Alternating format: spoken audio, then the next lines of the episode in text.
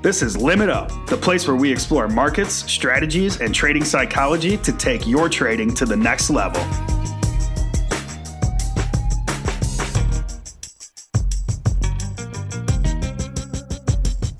Hey, traders, this is Eddie Horn from Top Step Trader, and this is Limit Up. This is where we talk with traders, market participants, and trading psychologists to help you improve your trading.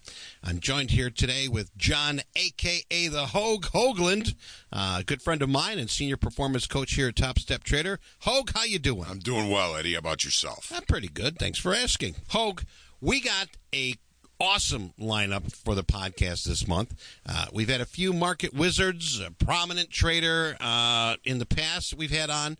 Uh, but I'm going to tell you right now, nothing like we've got here in August. And uh, we're going to be kickstarting things today with Larry Benedict, a name you will recognize from Chapter 3 of the Hedge Fund Market Wizards. Uh, Larry's verified track record is nothing short of amazing. Yeah, definitely, Eddie. But, you know, as we know, uh, almost all traders don't start out that way. You know, in his chapter called Beyond Three Strikes because of the number of times that he failed before he succeeded. So I think it's important to recognize like any profession or high performance sport, you don't make it in trading overnight. You see the best of the best failing the worst they can fail. Absolutely. And, you know, we've said it before, it takes 10, 15 years to become an overnight sensation, right? Well, hopefully, you know, in, in sports, it doesn't take that long. Right. You'd be like, wait a minute, I'm sick of the bet. But no, you know, actually, if you think about it technically, a baseball player, you know, starting off in little league. I mean, it's probably more years than that. Absolutely, absolutely. I mean, it's it is something that you have to be passionate about, and you have to work every day towards getting to where you want to go. Right. Uh, you just don't sort of walk on the uh, NBA draft and say, you know, I want to be a starting five. Uh, no. No, no, no. You've you've played basketball, grade school, middle school, high school, college, so um, it all adds up. Yes, it does. All right. Now, before we start here, I want to mention that Larry just launched a new venture. Uh, it's a trading room where Larry and other prominent traders discuss trade ideas and talk about markets called Opportunistic Trader. Now, I talked to Larry about this. He's very excited about it. So, we were able to negotiate a discount for any limit up listener to check it out. To do that, go to topsteptrader.com slash Larry, L A R R Y. If you think it's going to help your trading, use the promo code TopStep for 100 bucks off your first month. Yes, $100 off your first month. Now, I want to mention this isn't any sort of sponsorship for us, so uh, we didn't get anything out of it if you decide to join, but we thought it was a resource that our audience might find valuable. Hogue, you ready? Ready. All right, without any further ado, here's my conversation with trader and market wizard Larry Benedict.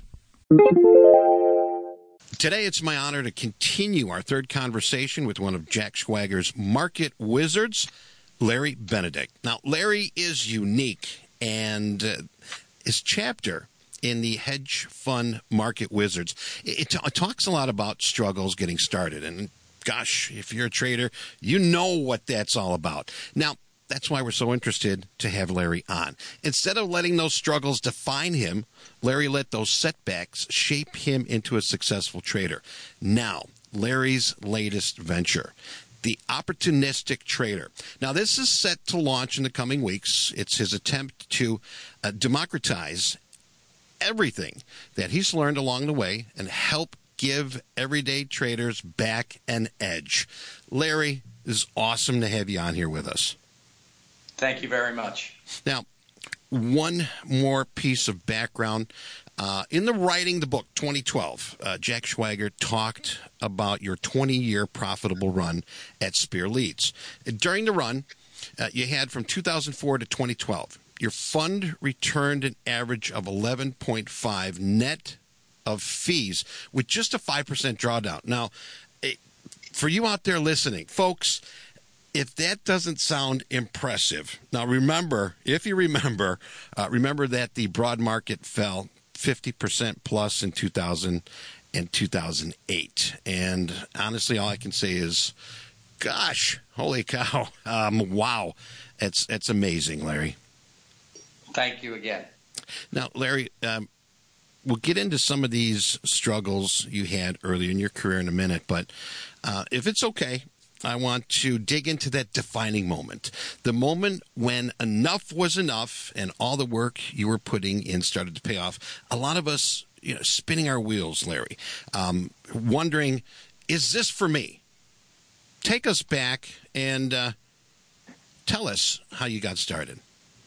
I started in the business in 1984 on the floor of the CBOE, uh, Chicago Board Options Exchange, and I was a clerk for a very large trader in the OEX index, which was uh, an index of, of stocks that's probably the most active uh, at that point before the S&P 500 was introduced was the most active uh, equity index traded and uh, I learned I learned the business from the the ground up. Um, I I clerked for a gentleman for about a year, got a little bit of experience, thought I knew really what was going on, and I took uh, money that was saved for me uh, for my family, about twenty thousand dollars, and entered uh, into the pit and uh, tried to trade it. Uh, I was struggling a bit. And what was funny about it was that a uh, guy who was one of my closest friends, uh, a guy named Andy Allen at the time, was a pretty successful trader early on. And I used to call my parents and I was struggling and I said, you know, what, you know, this is too hard. What should I do? So my mother said to me, she said, well, why don't you just do everything Andy's doing because he's making money?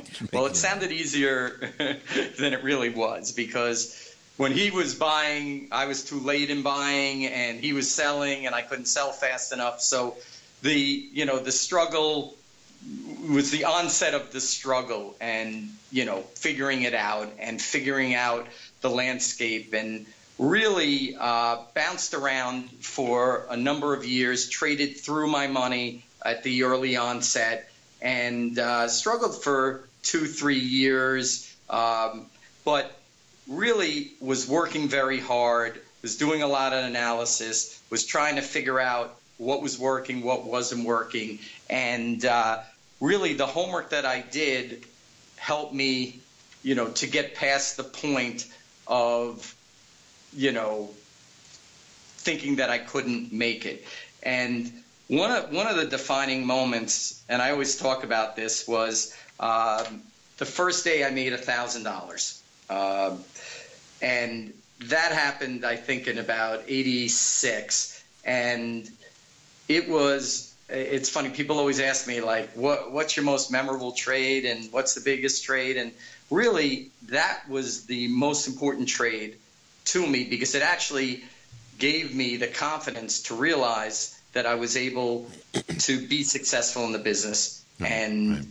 make a thousand dollars, which you know doesn't seem like a lot um, to what ended up happening in my career, but that was sort of the defining the defining moment. You know, from there it uh, you know it it sort of became a business. You know, through the late '80s pretty much traded my own money, did okay, and then you know in 1989 I went to a firm called Spear Leeds and Kellogg, which was the largest specialist firm on the floor of uh, the New York Stock Exchange and other uh, other uh, exchanges, and uh, developed my career from there. Now, you you took a lot of pounding, right? Um, it, it yes. took you. It, it, it took you a lot to realize what you needed to do. Now, being young, you know, we're versatile. We can uh, take a few few bumps here and there. What did you think? And could uh, why did you think? I should say, why did you think you could become a great trader? I mean, was it because of your friend, or uh, I know making this thousand at a young age in a day uh, on the trading floor? Why did you think you could do this?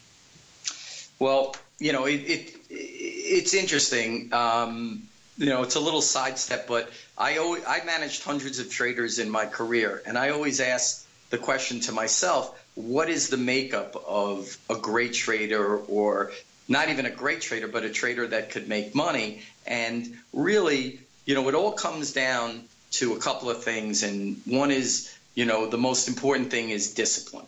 Okay. And knowing that you could make a lot of trades. So, you know, really, I think what the struggle was was a struggle with understanding discipline, understanding, you know, that the trade that I was making didn't have to define me and it was not the last trade I was going to make. And understanding that, you know, there'll be other opportunities if this opportunity didn't work or this trade didn't work.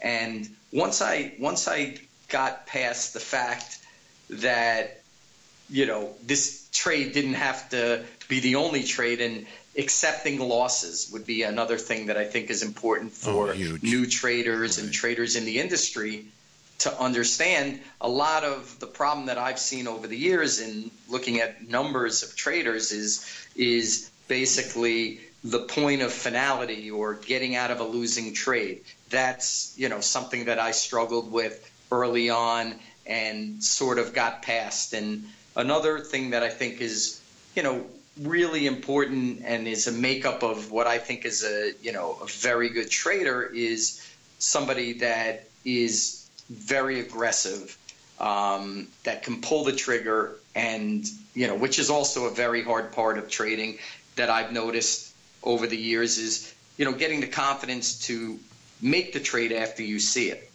You know, so those things I think are important.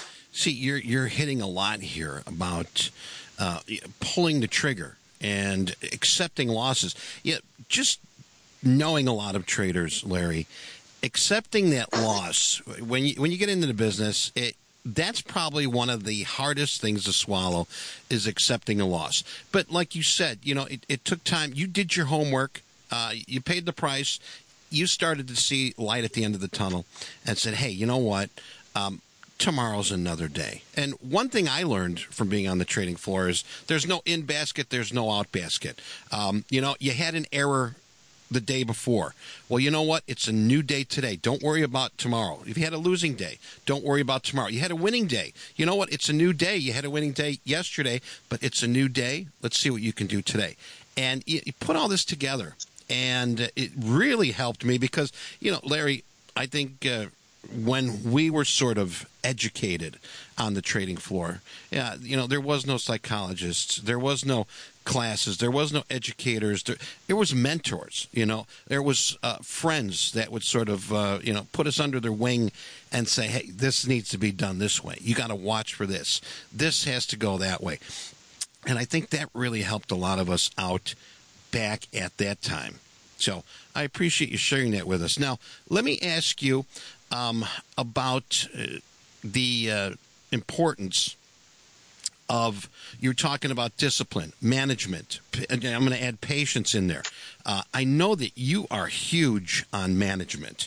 Uh, one thing I like to tell people is, hey, manage yourself and manage your account. That's if you can if you can handle that, it, you're you're going to be walking a straight path. Management is just so important. Tell us about management along with discipline, which probably coincides with management, it's it's probably the most critical thing in in trading.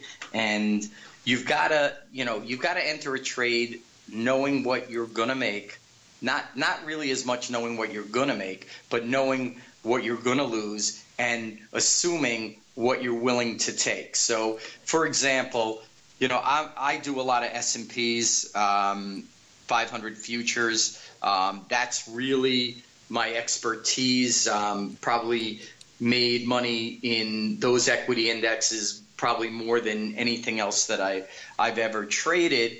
But what I'll do is we'll use sort of around the current price of 27.70. Um, you know, I would enter a trade if I wanted to buy or sell at that price, putting a stop into the marketplace okay, and then having an idea what I'd like to make on that trade. And you know, people always skew like risk reward, like you know, if you're gonna you know risk six, you should make six.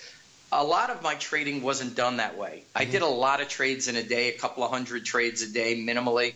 And, you know, a lot of times I would risk six to make one, make one and a half, make two.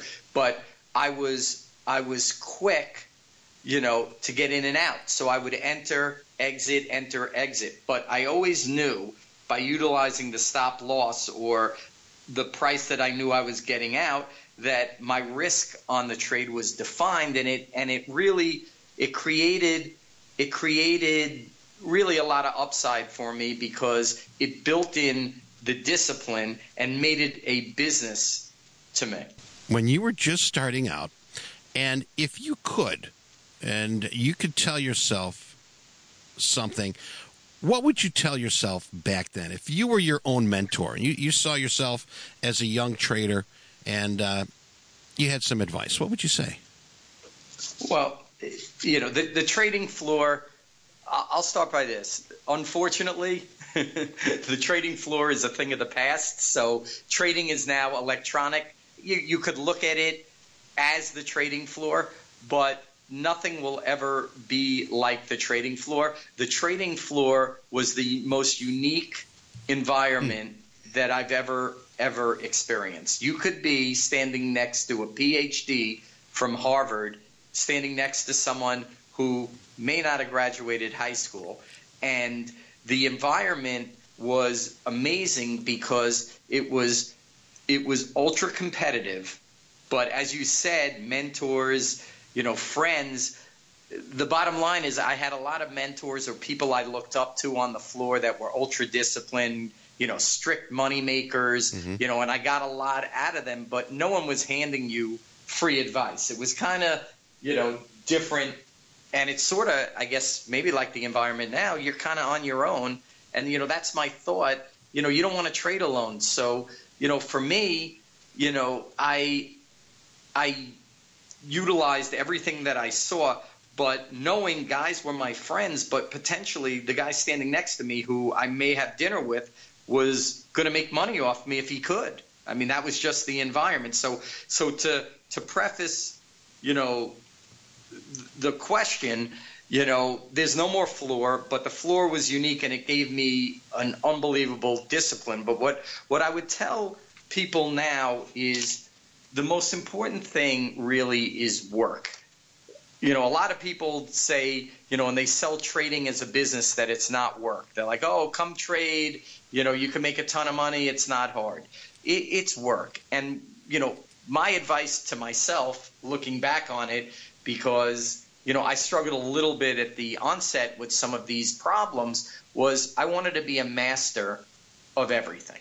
So, you know, if people were trading IBM, I wanted to be in IBM, and if they were trading, uh, you know, Teledyne or other stocks, I wanted to be in that. You know, and I was trading S and P's, and my my advice to myself, looking back on it, and I think I would have been much more successful earlier, is is basically to to become a expert in what you're looking at.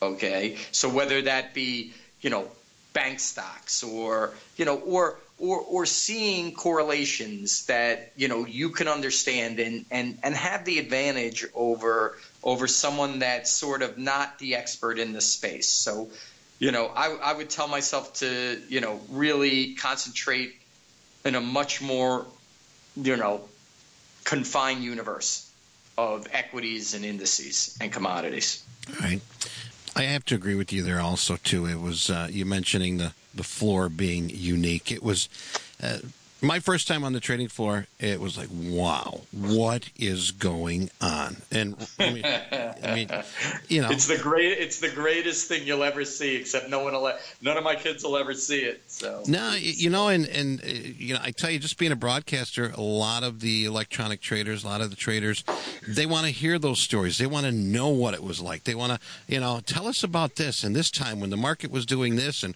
what happened and how did people react and and uh, you know, I you know, at the time, it was like, oh, this is a job. You get on the train, you're like, oh my God, another day. I got to get up again, go back into the pit. Uh, we got uh, the, the, feds coming out here to, oh my God, the stress. The, you know, I'll be pacing back and forth. And, and, you know, and as as years went on, it's like, wow, you know, we were there, we we did that, and you know, it, was a place of opportunity, huge, and like you said, uh, huge competition, huge. You know, uh, guys would fight, they'd argue. Uh, yeah, I want to bust your face. I, you know, I want to break your legs, and then like half an hour later, they'd be like, "Where do you want to go for lunch?" You know, uh, I mean, can, can you agree with me on that?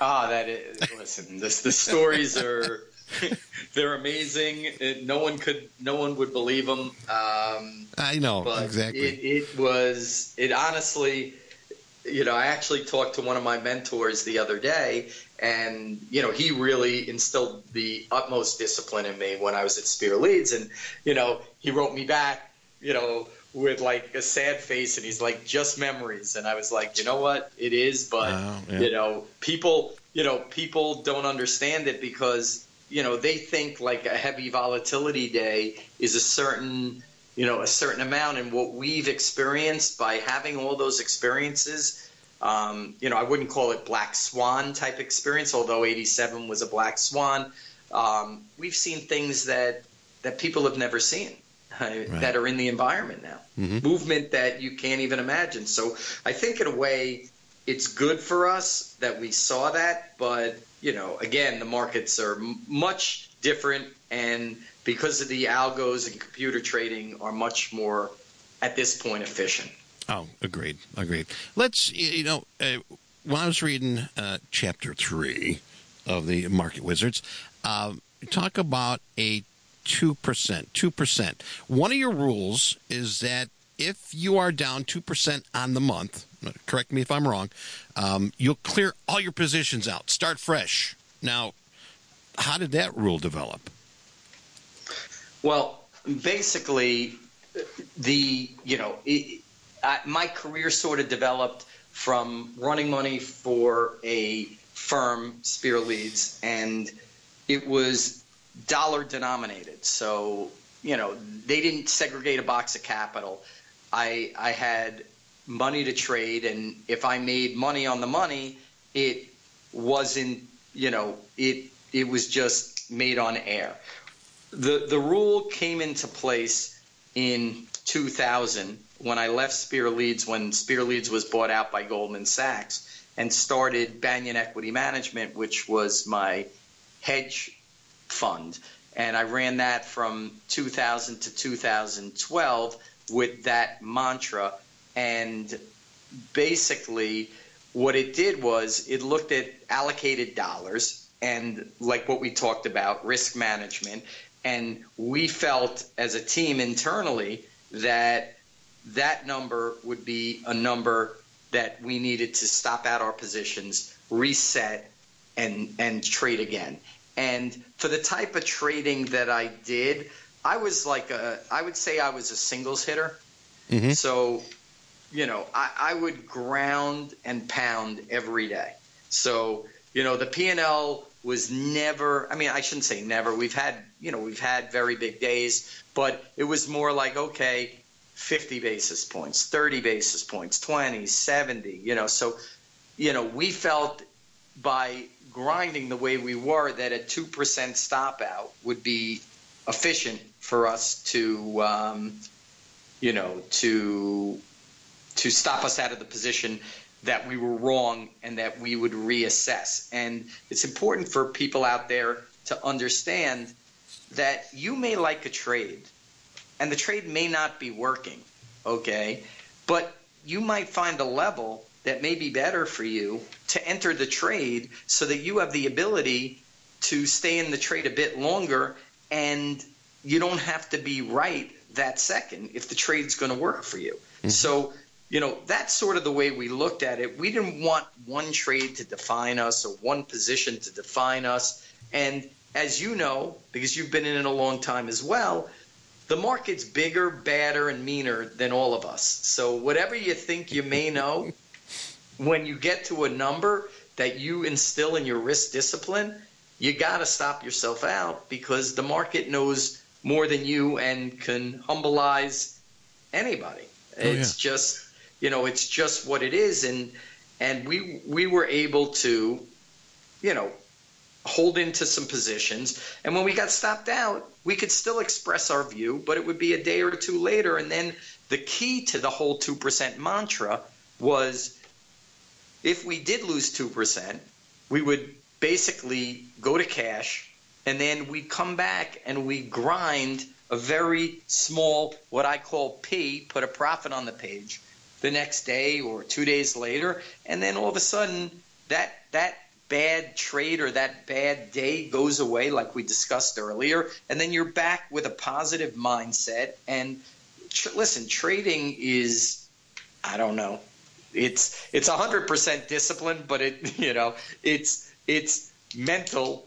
You know, when you take that hundred percent away, it's ninety nine percent mental around that. Right. So you know, it's uh, it's it's discipline and it's mental and and you know the you know one of one of the best traders that that I know in in, in the world has told me, you know, you you got to be patient. Let the trade come to you. You don't have to trade every every day, every minute of every day. Let let the pitch come to you like a big softball going 5 miles an hour. You can hit it out of the park. So, you know, basically I I would say that, you know, you just want to be you want to be disciplined. Right. See, success. You mentioned um, the smaller trades, the base hits.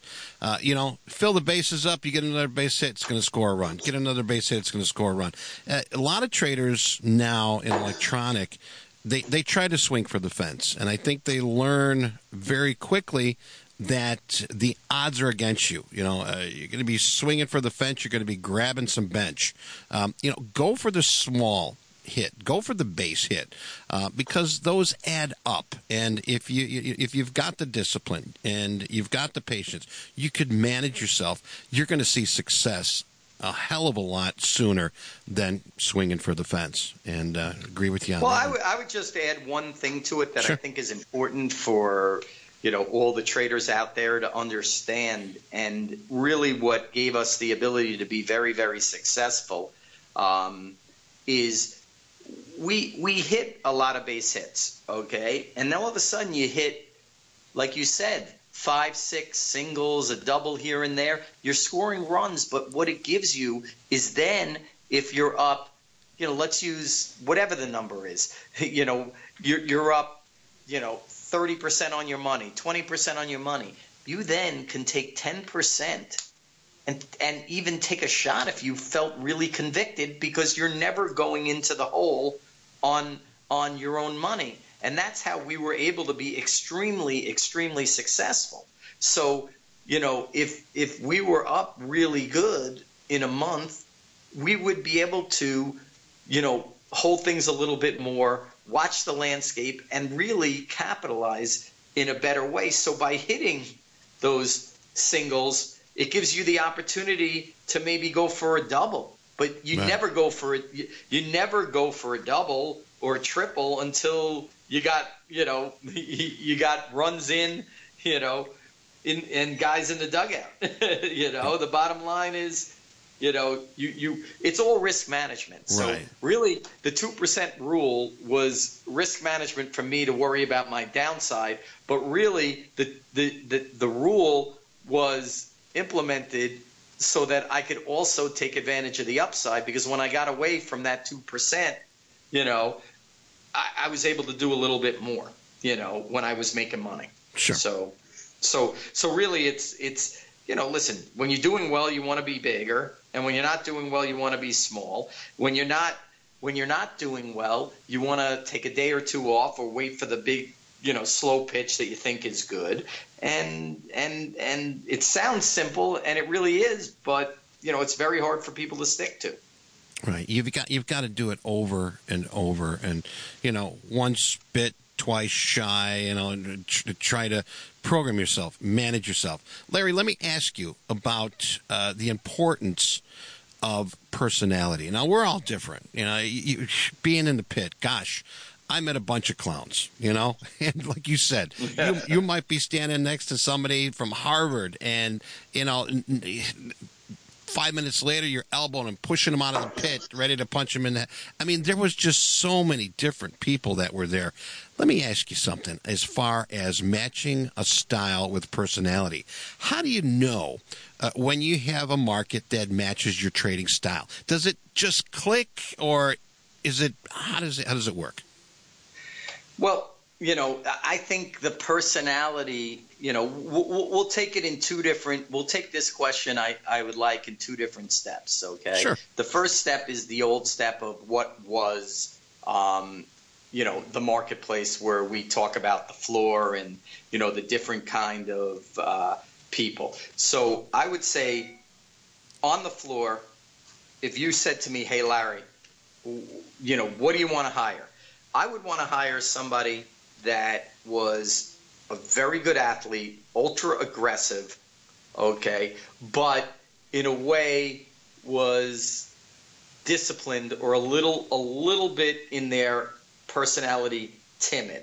That would be, you know, someone that I think would would work well. Um, it didn't always work well, but what was interesting is the quantitative guys at that point in time which now they pretty much control the market, they didn't really do well on the floor because it was open outcry. It was very, very difficult to get things done, and you had to be ultra, ultra aggressive and on top of everything to get orders done. So, you know, when we talk about style and and you know matching personality, I think that that would be you know something that we would have looked for on the on the floor or you know back in the business you know prior to the last 10 years let's say.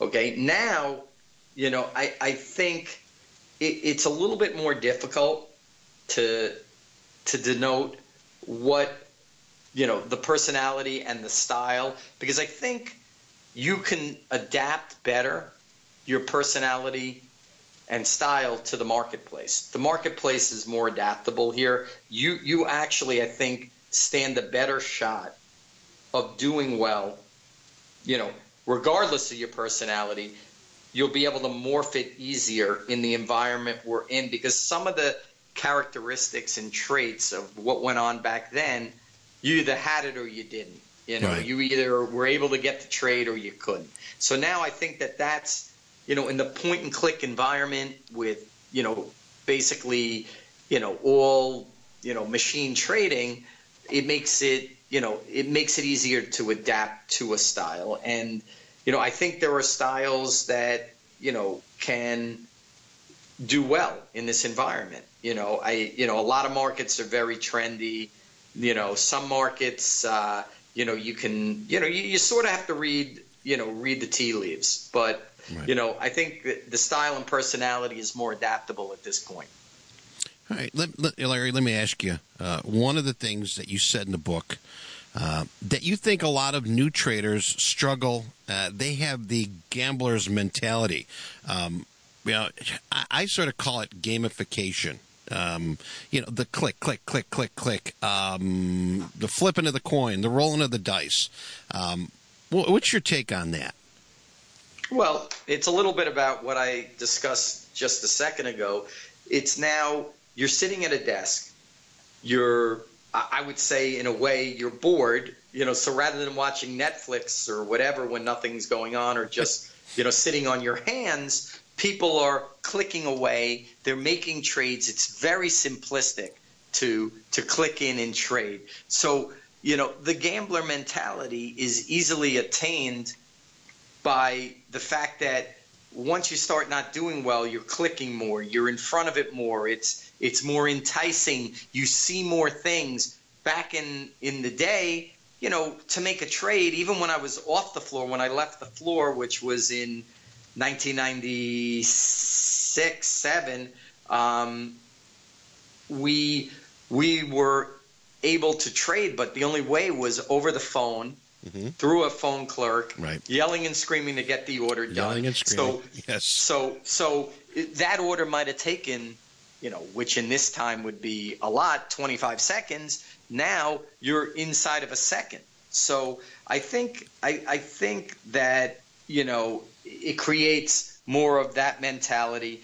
But when I when I talk about the gambler mentality, it's sort of like get rich quick or you know try to make a lot of money on one trade. And I, I, saw more of that you know later on in my career you know with the newer guys. And you know now especially you know, with the millennials and you know with the movement of bitcoin and you know make money quick you know. So I, you know i always shy away from that. And and the one thing i'll say in this business is if you treat it like a business and you do the work, you could have a career in this that lasts a really long time and you could make a lot of money. Okay. And a lot of money is all relative. That lot of money always is ever changing. So a lot of money, you know, could be X in one year and then that money, when you look back in five years, is not a lot of money. So, you know, you try to grow a career and that's what I always looked at is growing the career,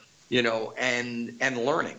And and that's the one thing I think in a way, you know, is is missing. I don't I don't manage as many traders now today as I have in the past, but you know, I've managed hundreds and hundreds of traders and seen pretty much every personality you could see and every story and excuse under the sun. But now I, I just think that people want the want the money really. The younger generation wants the money really fast. I, I, and it's work. It is. It is work, and and I think once they realize how much work it is, they're they're going to take a few steps back and say, okay, I need to prepare myself for this. This isn't as easy as I thought it was. Now, one of the things here talking about management. You know, we, we mentioned management earlier before coming into a, a game like this.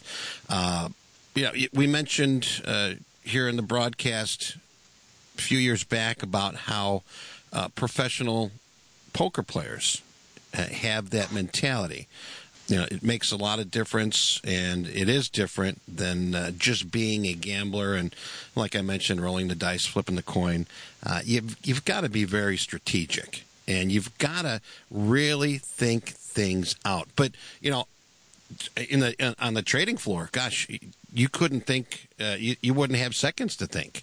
Um, you know, sometimes when we hit a fast market, uh, you know, when I was clerking, you know, my, my broker would turn around and say, how many I need to buy? I'd throw him a number, 258, you know, and, and, and, then you'd start adding it up. Oh gosh, I hope this adds up to at least 260, you know, uh, and, and, and things, things iron themselves out and I mean, you got to do your homework. You can't half-ass this. You can't shortcut it. Uh, it's very important. And like you said, you know, uh, it's a business. This is your storefront. This is your beef stand. This is your clothing store. This is your beauty shop. You, you have to be the best boss that you possibly can be. And, you know, sometimes you got to shut yourself down and say, no, you know what? No, it's not going to happen. It's too big of a risk. And, uh, you know, just listening to what you're saying is you know, everything is just sort of fitting in and saying, "Oh, now I know why Larry is where Larry is because he went through all this, and and it's much appreciated that you're sharing that with us today." Oh, no problem. Now, I know you're an active trader. All right. Um, walk us through your day, your process, a little bit, if you could. Now, me, I mean, I wake up, I have a tall glass of Tang and a Pop Tart. what's your what's what's your process, Larry? a little bit more sleep these days than back in the day, back, but yeah. uh, not, you know. The interesting thing about the market is, you know, it's now global 24 7. Um, you know, depending on what you trade, if you're trading just equities, obviously, you know, um, you can't really trade at night. But the stuff that I do, you know goes 24 hours but you know my day would work some as long as i don't get a call in the middle of the night that something really moved big um, you know for someone that's working with me you know i'll sleep through the night and i get up in the morning try to get in at about 7 a.m. But now with everything going on, you can trade from your home on your phone. So I'm always in in front of it. You know, pick up breakfast, come in. Um, you know, now with what we're doing, we're putting out a overnight report. So I, I, would read the overnight report or basically know everything that's going on overnight, whether it be in you know Asia time zone, Europe, um, and then I would assess the landscape of everything going on. And I'm very, very macro. So, okay. you know, I'm looking at everything. Again, you know, S&Ps is really my forte, but, you know, I trade oil, I trade bonds, I'll trade currencies, I'll, you know, I'll pretty much trade the gamut of everything, um, you know, a lot of Europe and, and Asia. So, you know, I'll assess the landscape and then what I like to do is I like to do a lot of mean reversion, and that's ever changing. But I'll do markets against other markets. So, you know, I'll trade the DAX against uh, the S and P, or you know, I'll trade S and Ps against S and P options, and you know, always looking to hedge, but trying to get a little bit of edge off of of what's going on. But you know, I, I would I would look at research in the morning, and we do, and then you know, I have about four or five people that I speak with during and before the opening and, and all of that that I would call, you know, I would still call them my mentors, but people that I've known in the business for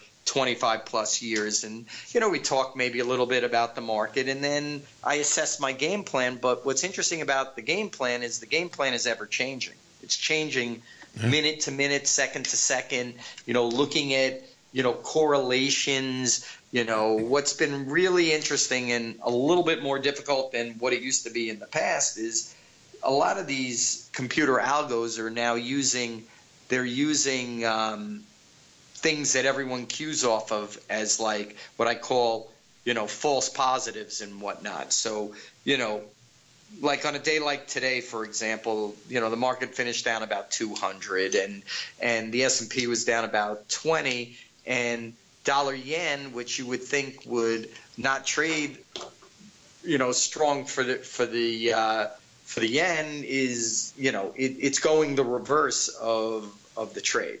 So, you know, a lot of that's been interesting. But you know, we'll look at those uh, correlations. Um, we'll look at you know all of the other markets. And again, that's how we start our day. But as soon as our day starts, it changes immediately. Right. And I would suggest that all traders, whether it be in equities or futures, you know, do that. You come in with the game plan, you try to assess the game plan. You know, as soon as that game plan's not working or it doesn't look right, you got to make the changes to, uh, you know, to make it right. Make it right, exactly. Yeah, preparation. Get yourself ready. Have a basic, uh, a basic plan, uh, and then as you're working to it, you know, get up early and, and, and do as you know Larry was saying is check out what's going on, how the market's moving, um, possibilities, opportunities, and uh, and then move on from there. Like um, one of the things I used to get a kick out of Larry was when I was in the pit and it the bell would just be about maybe 30 seconds before we start the day. And you'd get those guys that would jump in the pit uh, smelling like, like bourbon and Hai Karate. Uh, they had no idea what the open was, what the call was. Um, they were just there, and they'd, they'd always be jumping in the pit saying, what's here? What's here? And you'd have to sort of cover and say, okay, this is what's going on. Yes, we're doing our homework. We're getting ourselves ready, and uh, you're just sort of rolling out of your trunk. So um, uh, it, it, was part of it, and uh, those guys really weren't too successful. No. Let's talk about your new site that you're launching here shortly. Uh, it seems like uh, what you plan to do with opportunistic traders is uh, sharing your knowledge, leveling the playing field, and uh, for those active in the markets to get the insight from a team of successful and experienced traders. Uh, if you can, walk our listeners through this a bit. This sounds very exciting. Oh, thanks a lot. Well, basically, I came up with this idea about four or five years ago, and I would have been really, really early in, in the landscape of what's going on out there as far as education, advice, and trying to help out, you know, brand new traders up to very experienced traders. But I didn't start it.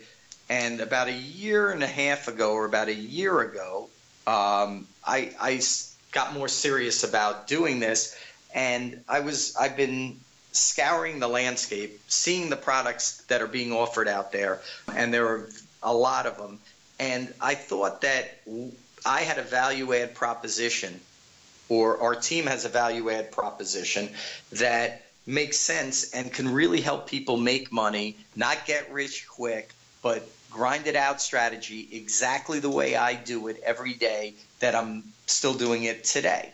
And I went to a couple of, of my close friends. Uh, one or two are very, very well known traders in the industry, have written books, you know, have been on multiple news channels, and people know who they are. They'll be on the site as well, providing expertise in in their specific area.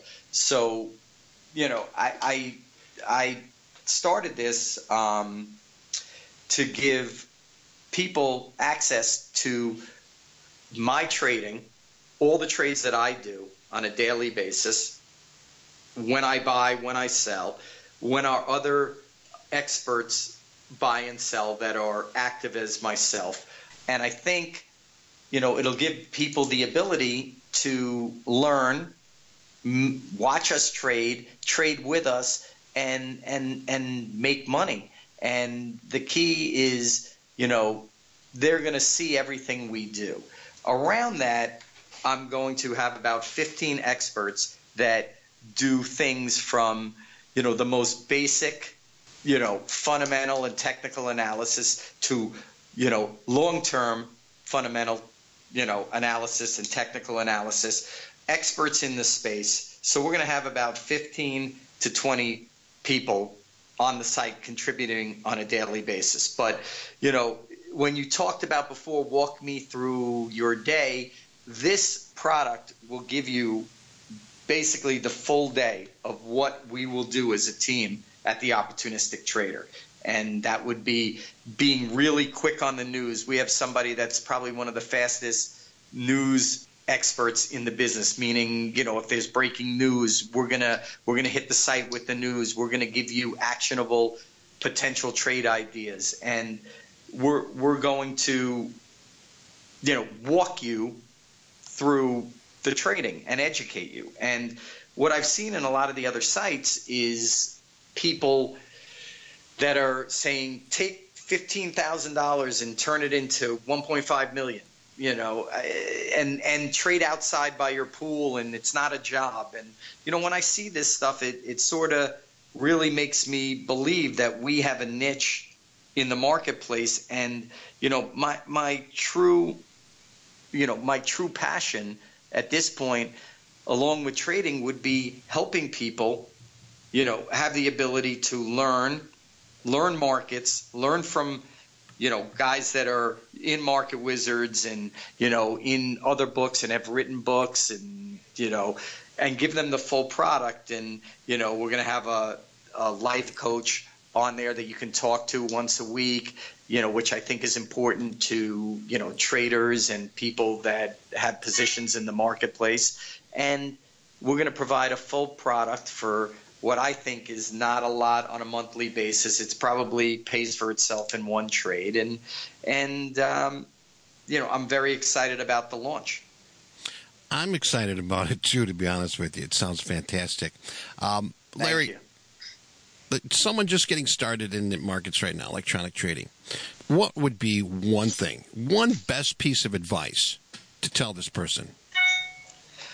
I, I would say the, best piece of advice that I would give is is you want to learn. You want to learn, you want to study, you want to you want to work hard. You you have to stay disciplined through the process, educate yourself and basically make the risk controls that you're going to have enforceable on yourself. Because the hardest thing in trading, especially when you're trading alone, as many, many, many people do, is there's nobody tapping you on the shoulder like when I worked at Spear Leeds. One of the greatest experiences I had at Spear Leeds was you weren't any trader that you come across that traded at Spear Leeds at any point in their career and they lasted three to five years were moneymakers because you weren't allowed to lose. They would not have you there. You would be hmm. fired. And what I would say is, you know, having the risk control is the hardest thing on yourself. So I would say, you know, obviously all of the advice, the discipline, all all of that is important, but the risk control because most people are trading alone.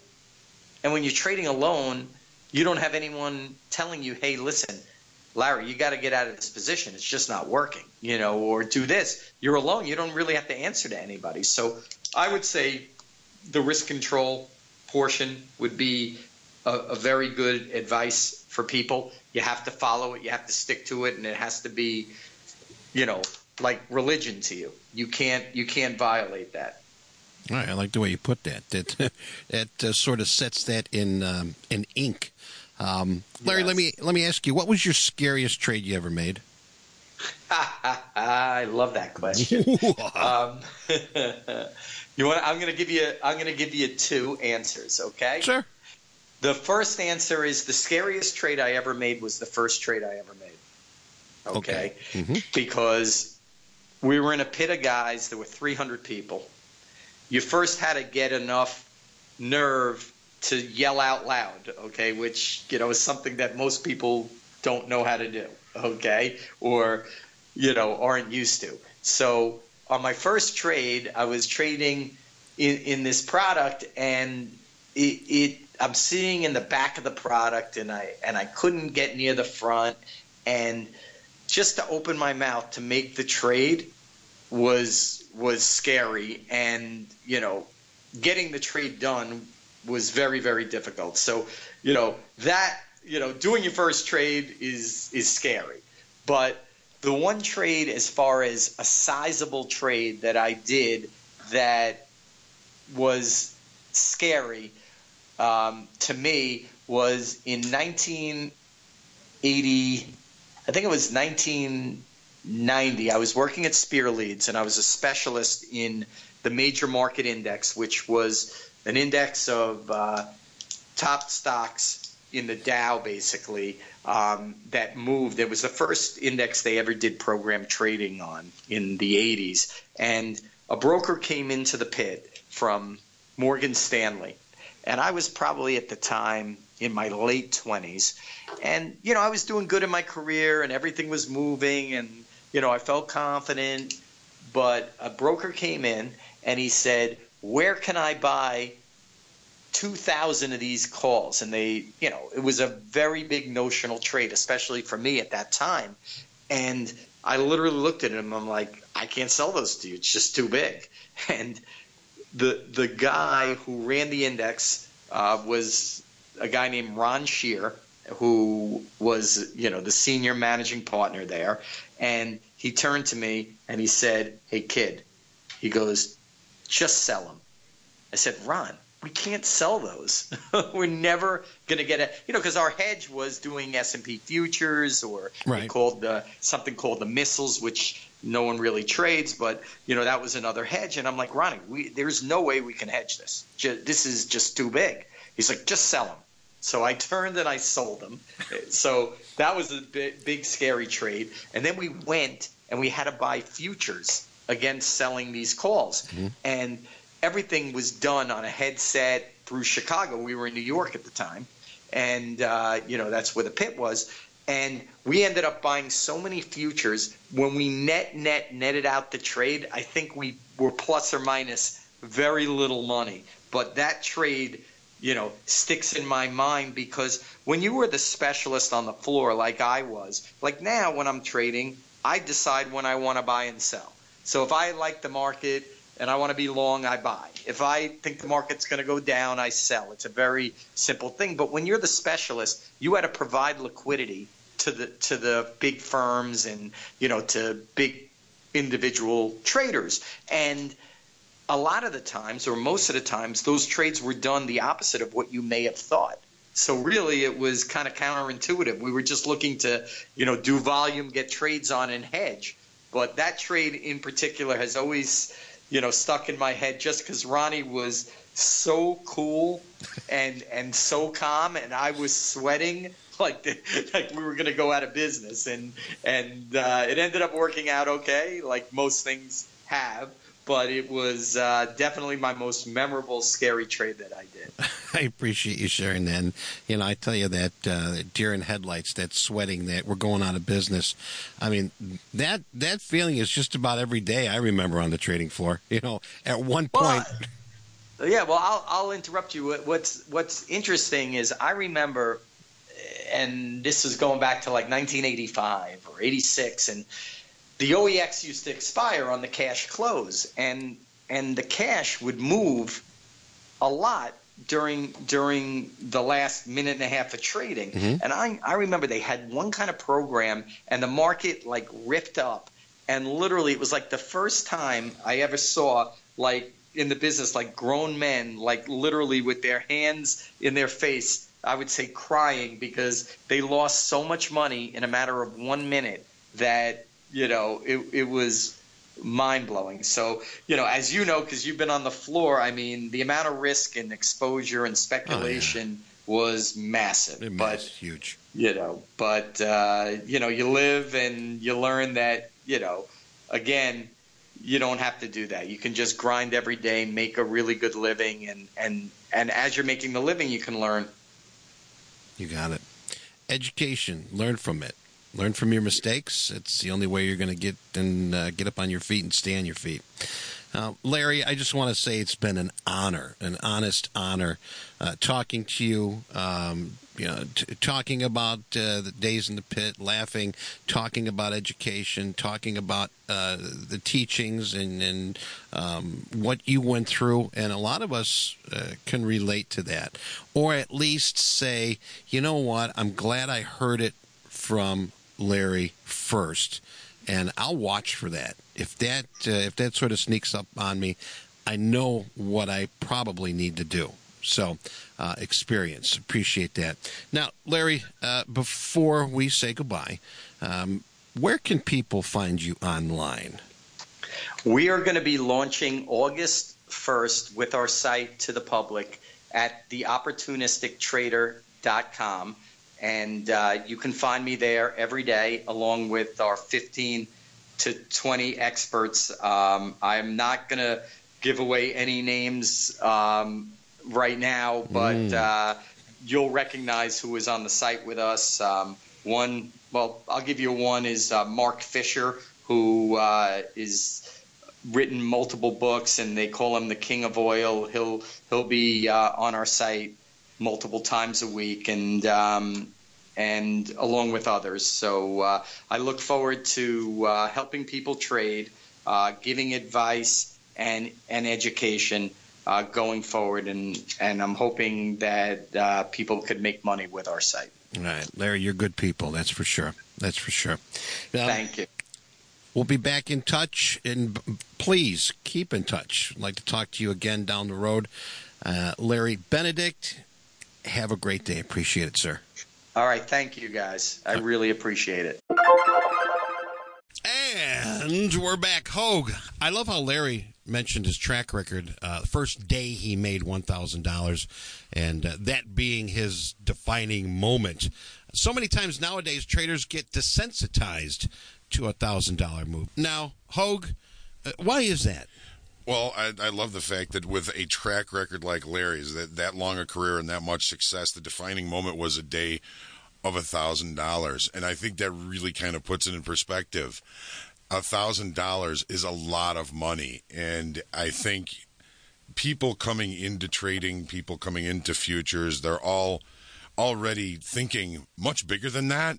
Uh, but they don't realize how difficult it is to make that, that first thousand dollars in in one day. Yeah, and I'll be honest with you, that is the uh, that's a huge mountain to climb when you are when you are programmed to think the Hollywood. You know, uh, you see a lot of the uh, movies and stuff where you know people are making money hand over fist, and uh, you think you get in the business and do that, but it's it's such a big mountain to climb. Yeah, it is, and you know we all have seen Wall Street. We've all seen you know Wolf, of Wall Street and Wolf of trading Wall Street, places. trading places, and and you know most of us have probably met somebody who's maybe had some some big success in in trading, and we you know everybody thinks, well, why can't I do that? It's easy. I can Eh, do it. Basic gig, he can do it, I can do it, and it it may be true, but there's a lot to learn before you get to that level. People Right. ask me, how do you make a thousand dollars a day trading futures? Start by making a hundred dollars. There you go. First steps are first. Uh, you know what? Uh, if you haven't, check out the movie Rogue Trader, and uh, you'll see how easy it is to lose money. just as easy, uh, if not easier, than to than to make it. Right, right, right. Uh, now, Hogue, in that interview, I tell you, it was so cool having a front row seat and uh, talking with Larry one on one. But some of the things I found interesting was, uh, you know, what is the makeup of a trader that can make money? And he he comes back with discipline, letting you know what discipline and and it's so boring day in and day out. Discipline, patience, management. I mean, but the thing is, they are so important. It's like if you were to make a make a cake and not use flour. You know, um, how are you going to make Kool Aid without water? I mean, there is a lot of basics that we need to follow. We need to bring with us each and every day. Yeah, and you're right. I mean, it's it's not the fun part of trading, of course, but yeah, the, the, the discipline is not really the exciting part of trading. No, it's not not the, the rules, the discipline.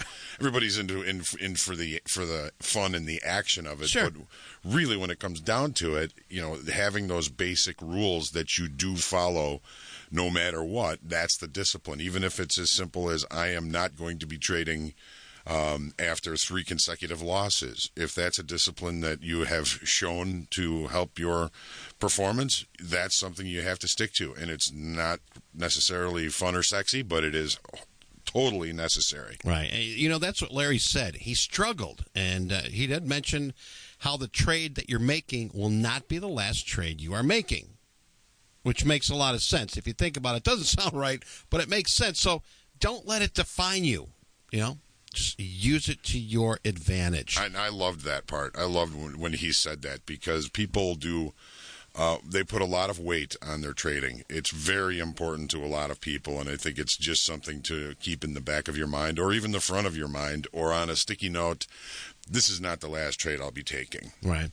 You know, let's go back to uh, a lot of our podcasts that we did. We've got a uh, a good number of podcasts with some very important people, some very educated traders. But uh, doing this interview with Larry, you know, I, I saw a very defined level of what works, what doesn't. Uh, Larry was a trader that took a very hot seat in the trading world. Um, the stress level was extreme. I'm not saying it was high. It was. I'm going above high. I'm going above. It was extreme, and uh, he dealt with it, and he contained it, and he became successful with it.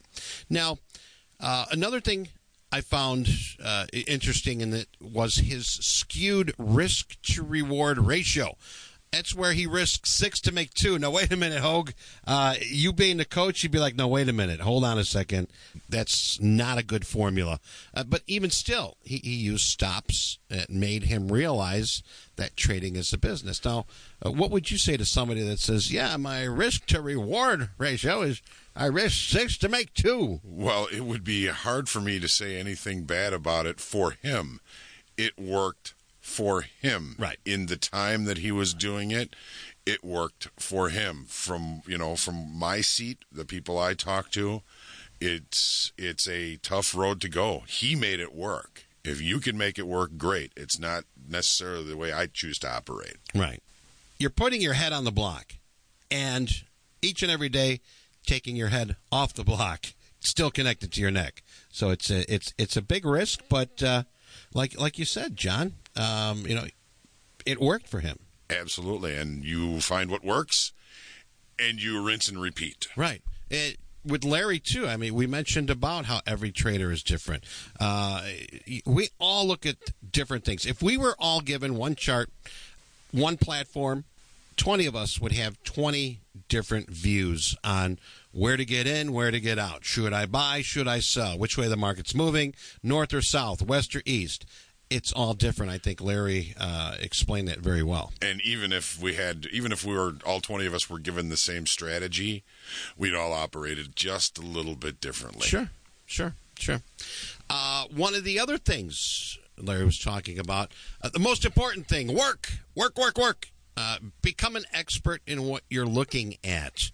Uh, was uh, now he looked at the S&P, S&P futures. and he became an expert Oh, you probably talk to a lot of people and you ask them, you know, what do you trade? And all of a sudden they list off, uh, you know, three, four, five, six, seven, eight. I I've come across some traders like that too that are new in the business, and the thing is, uh, you need to focus on markets that will work with you. You need to focus on markets that your trading style works with. Yeah, the market that speaks to you the most. Focus on that. Become a master in that.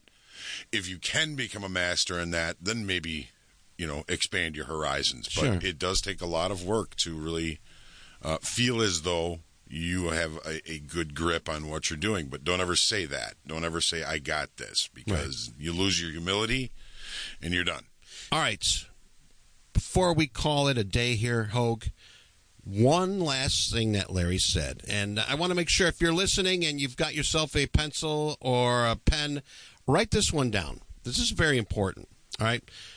Where Larry focused the most was growing his career and learning his career.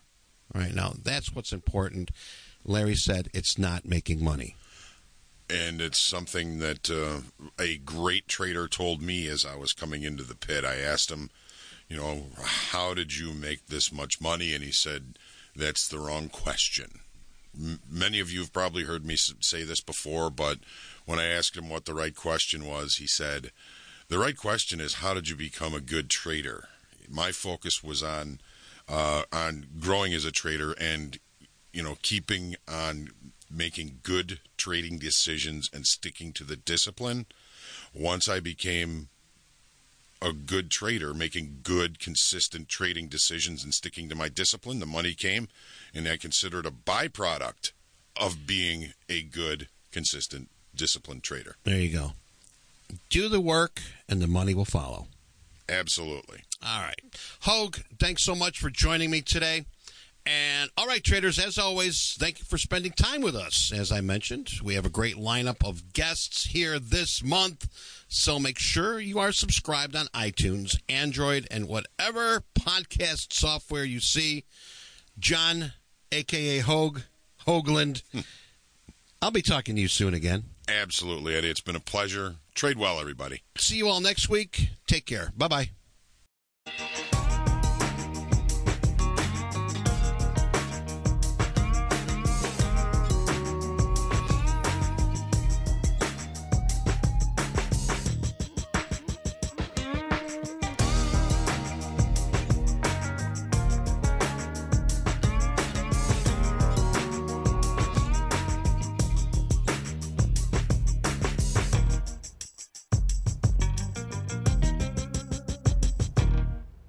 Futures and Forex trading contains substantial risk and is not for every investor. An investor could potentially lose all or more than their initial investment.